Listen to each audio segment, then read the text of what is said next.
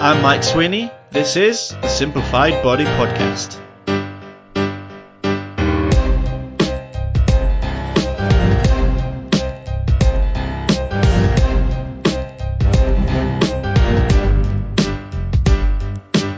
Welcome to show six of the Simplified Body Podcast. And today I'm going to share with you a very personal story. So, last year in 2015 was the year that I found out actually what stress is. And by stress, I mean stress and anxiety. The year for me, lots of personal stuff going on. Um, very, very busy with work things, actually trying to do too much, not sleeping a lot, doing lots of NHS clinics, and also building my private business, working with clients. Uh, I made the mistake last year of taking on way too many clients, trying to do too many projects and saying yes to everything and, you know, doing very, very long days. And it took me actually quite a while, about six months, to realize that I was stressed. Um, and it was the first time in my life I've ever experienced stress like that. Um, and I suppose it had been built up over six months. And it was at the point where, you know, it could be freezing cold outside, but I would be kind of warm and, and uh, my skin would be a bit clammy. And that's, uh, you know, part of the stress response. And, uh, yeah, 2015 ended up for me with lots of bad things happening due to stress and anxiety and, uh, all of those unfun things. But on the positive side of that, it did push me down this road of researching stress. You know, that tends to be what I do. I'm a bit of a geek. Um, you know, when I've got questions, I will just spend crazy amounts of time and kind of become obsessed and research that area, trying to figure things out and find solutions. And that's exactly what I did last year, which, like I said, is definitely a big plus because on this side of the things, you know, we're mid 2016 now. So now my stress levels are completely under control. I know exactly what I need to do, but also I'm able to help my clients get a grip on their stress levels. Um, and the interesting thing is like, you know, people don't think that stress affects them. And I find a lot of people don't think they are stressed at all, but I'll have you consider that if you aren't sleeping that great, um, and you are, you know, drinking three, four, five, six cups of coffee throughout the day, you've got a busy job, you work in the city, you're rushing around a lot. Um, you know, if that sounds like you, there is a high probability that you may be stressed. And yes, there are various sort of degrees of being stressed. Um, and I suppose anxiety is right at the top of, of that kind of scale. But the reason I wanted to bring this whole concept of stress up and why stress makes dieting hard is because, um, you know, back in 2015 when I had all that stress and anxiety, I noticed for me that was the worst year for comfort eating.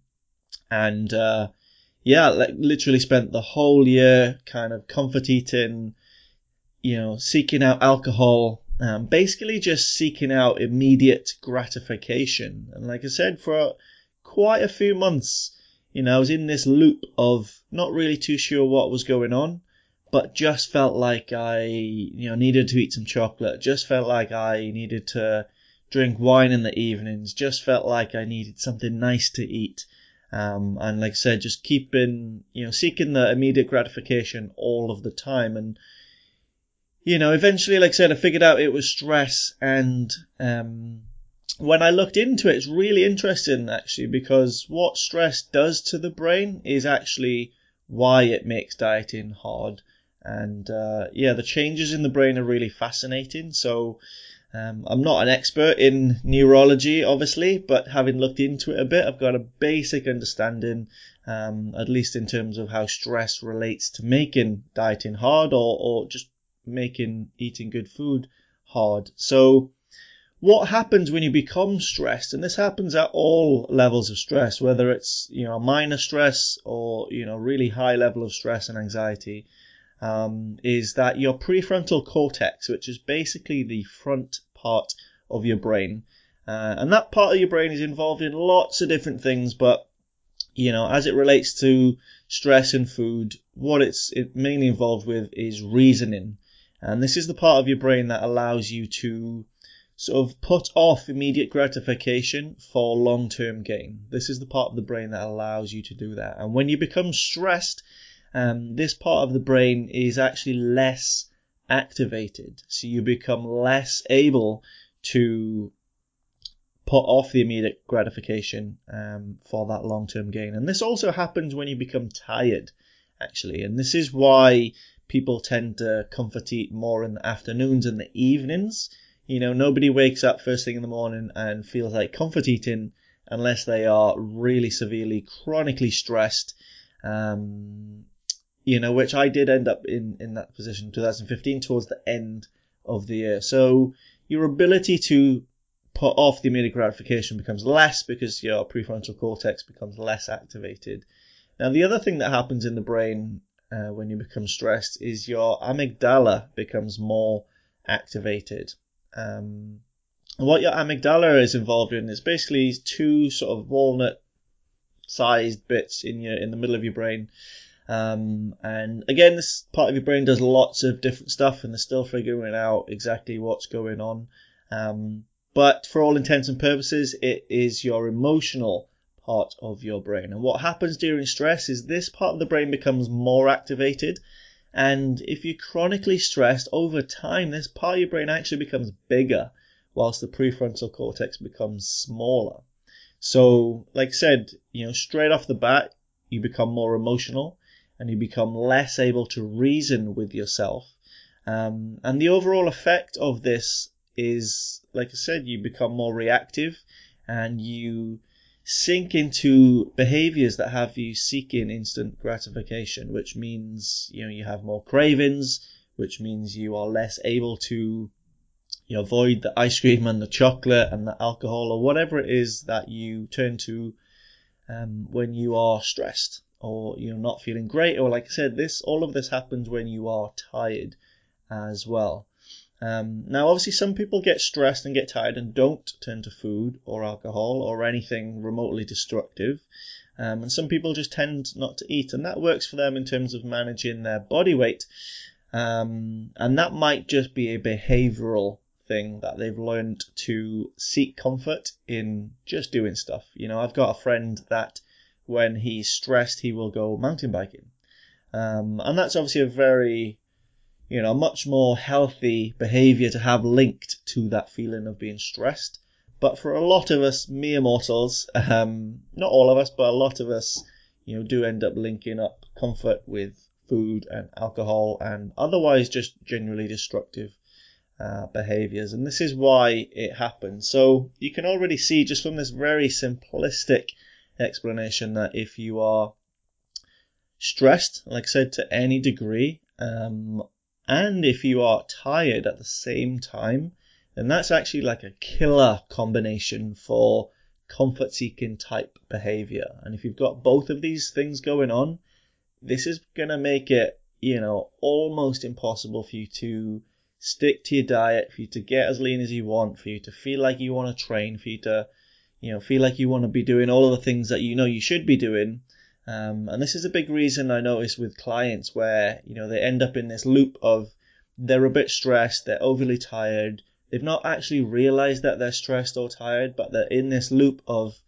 they just crave chocolate and they crave crisps and they crave all of these things and they don't know why, but they beat themselves up over the fact they don't know why. And when we drill right down to it, it does come down to these two things tiredness and stress for the reasons I'm explaining. So, so what's the solution? Well, the solution is actually pretty simple, as I think the best solutions usually are. So the top one is to make sure that you are getting enough sleep, which which is seems kind of obvious. Everybody knows that they should get sleep, but the thing you might not realize with sleep is that the bare minimum amount of sleep you need to actually you know, for your brain to go through all the different phases it needs to go through so you can feel somewhat rested and restored and to keep your stress levels down throughout the day and not get overly tired too quickly is six hours of continuous sleep. Um, and this comes from the research. Um, so if you get less than six hours sleep, um, obviously that's not going to be enough. But equally, if you get 10 hours sleep, but it's not continuous, um, so maybe you wake up once or twice throughout the night, maybe you need to go to the loo or whatever the case is, then that is considered clinically like broken sleep. Um, and that would not be a good quality night's sleep. Now, the interesting thing, why I bring this up is because it's really interesting that when I speak to most people and ask them about their sleep, they always say that, yeah, their sleep's fine, no problems there. But then when you ask them specifically, a lot of people seem to wake up at least once or twice, and nine times out of ten they go into the loo or you know there's something that's waking them up. Um, but people have just become accepting of that fact when, like I said, in actual fact, the reality of it is that that isn't helping you. That is making you overly tired in the in the day, um, which does push you into this sort of comfort seeking type behavior mode a lot quicker and uh, also does obviously increase your stress levels a little bit throughout the day as well. So make sure you're getting enough sleep, and like I said, aim for that six hours of continuous sleep uh, per night at minimum.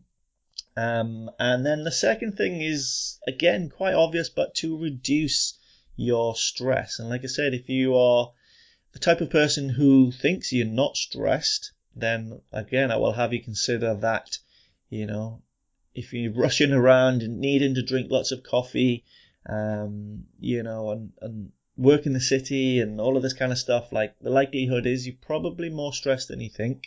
Even if you don't feel stressed, it's still worth engaging in stress reducing behaviors um, just to see the effect that it will have on you. So, one of the most effective and actually easiest ways to reduce your stress um, is something called meditation. Um, and again, there's loads of research on this. Um, you know, I've read about meditation for years and years and years, always seen it mentioned, but never really got interested until the research started coming out. Um, and all you have to do basically is you just sit down for five or ten minutes a day. There's lots of different ways to do it. One of the easiest ways is just to breathe slowly and count your breaths. And if you just did that every day and counted to 50, um, like I said, that's a uh, research proven way to reduce your daily stress. Um, and it's free. And if, if you want to check out some apps for that, there's my favorite is Headspace. It's completely free to use and it actually teaches you a bit more of an in-depth technique of meditation and stress reduction. Um, so that's one of the things that really helped me last year, and that's one of the things actually that I do on a daily basis to keep my own stress levels in check. Now, the effect that has for me is I noticed nowadays, now that I've got a, an idea of what's going on, I've got an idea of what I need to do, I notice that if I do my meditation and I sleep well and my stress levels stay in check and I am better able to not seek comfort in things like food and alcohol and things, which means I generally eat better, which means I generally stay leaner, which means I perform better when I'm training, um, which means I'm generally a nicer person to be around. And that's just my experience now over the last six months or so that, you know, I've been sort of helping my clients with this side of things as well. And, um, you know, I've just noticed that for a lot of them, you know, when they do these things as well. And I've got a very systemized, you know, there's more things you can do to reduce your stress and to kind of benefit your mindset and put you in a place of power and increase your capacity to be able to do the things you actually want to do. And I've systemized that a lot. And that's what I teach to my clients. And I've just noticed that when they do those things, which meditation is just one of those things, um, then the diet and the training aspects become really easy, like properly easy. And you know, I'm just thinking of one client in particular right now, and this is quite recent. Um, you know, where for her, when she does all of these mindset things, so she does her meditation, she gets her sleep, and there's a bunch of other stuff we get her to do as well. Then everything becomes easy for her. She's training well, she's improving with her training, she's eating well, she's enjoying it, she's happy and focused, etc. And you know her body improves, her performance gets better, etc. And everything seems quite kind of easy.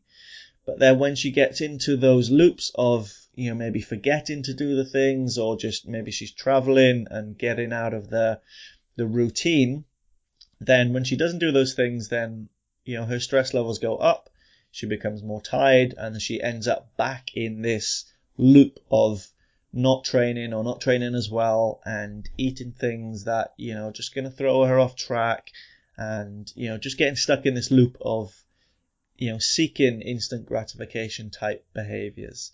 Um, and yeah, like I said, it, it makes a huge, huge difference for my clients. And it's really surprising to me actually that not a lot of people in the fitness industry talk about this kind of stuff. But um, I suppose it's kind of hard to talk about it when maybe, you know, you've not experienced it yourself. And like I said, that was for me the only reason, I guess, that I looked into any of this stuff. It's the only reason I've read the research in this area. It's the only reason I've, you know, made the effort to put together a very systemized approach to tackle this issue because I've had this issue myself. Um, and I suppose that's one of the big pluses that come from that. So if you do nothing else from this episode, if you learn nothing else from this episode at all, just make a mental note or make an effort every day to make sure that you get six hours of continuous sleep minimum. Um, and just check out the meditation stuff. Get the Headspace app; it's free. Um, or if not, like I said, just you just sit with some music on, count your breaths up to 50, um, and just do that for a few weeks and see how that improves your ability to you know not give in to cravings and you probably end up in a place of actually not having cravings eventually um, and definitely let me know your experience with that um, like I said makes a huge difference to my life makes a huge difference to my client's life as well so I'd love to hear how you get on so drop me an email at mike at nutritionable.co.uk and I will catch you on the next episode.